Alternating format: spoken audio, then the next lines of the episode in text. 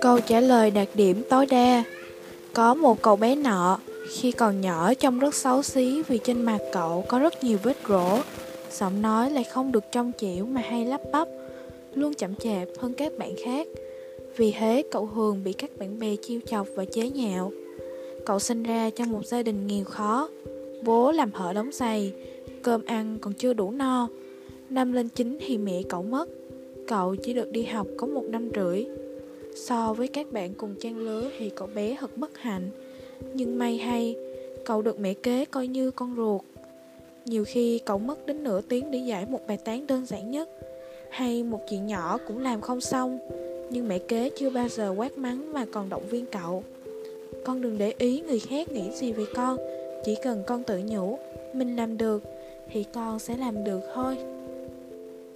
Sau này lớn lên Cậu làm nhiều nghề để kiếm sống như người lái đò, họ làm vườn, họ nề, nhân viên bán hàng, họ mộc. Cậu từng bị đuổi việc đến 11 lần. Năm 1836, cậu đã trở thành luật sư nhờ nỗ lực của bản thân. Trong khoảng thời gian ấy, cậu càng hiểu thấu cuộc sống khổ cực của người nghèo thuộc tầng lớp dưới đáy xã hội Mỹ. Và cậu nhận ra rằng, chỉ có con đường chính trị mới cứu giúp được họ. Từ đó, cậu quyết định bước chân vào con đường chính trị trong gần 20 năm sau đó, cậu đã nhiều lần trúng cử vào các chức vụ như nghị sĩ bang, nghị sĩ quốc hội, những tranh cử tổng thống 8 lần thì đều thất bại. Năm 1856, tại đại hội toàn quốc của đảng Cộng hòa, cậu được đề cử vào chức phó tổng thống, nhưng số phiếu ủng hộ chưa đến 100, lại một lần nữa cậu thất bại hơi hãm. Trong một lần tranh cử tổng thống, phóng viên đặt ra một câu hỏi hiểm hóc. Giả sử bây giờ cả hai người được bỏ phiếu để bầu ra tổng thống Ông sẽ bỏ lá phiếu quan trọng ấy cho ai? Đối thủ của cậu nhún vai bình tĩnh đáp. Tôi từ chối trả lời câu hỏi này. Ai là người trúng cử tổng thống Điều ấy nên để cho nhân viên, nhân dân quyết định.